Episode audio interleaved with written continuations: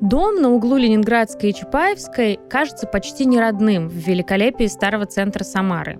Гладко оштукатуренные стены, сдержанного желтоватого цвета, окна без наличников и карнизов, строгое, даже суровое – это общежитие ОГПУ. Оно построено Петром Щербачевым на рубеже 20-х и 30-х годов 20 века для сотрудников Объединенного государственного политического управления. В 20-е годы в Куйбышеве, как и во всей России, остро стоял вопрос нехватки жилых площадей.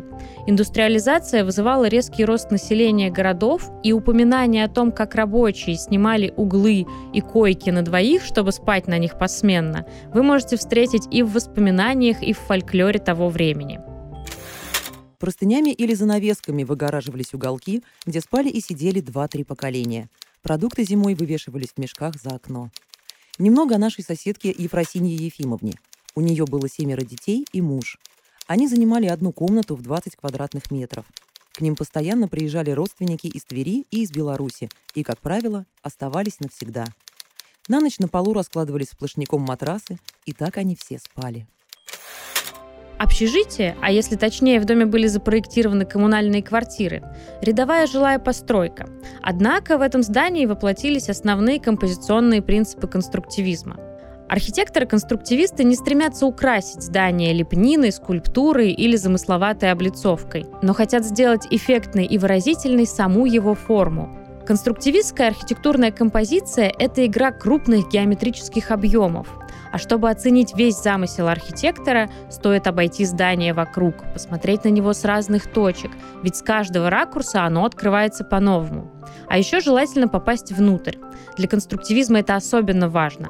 Конструктивистские здания прозрачны в том смысле, что экстерьер и интерьер неразрывно связаны друг с другом и составляют единую композицию. Главный акцент в этом здании – это такая четырехгранная угловая башня. Угловой блок отступает от красной линии, он как бы сдвинут внутрь, а получившаяся динамичная форма акцентируется угловыми окнами и балконами.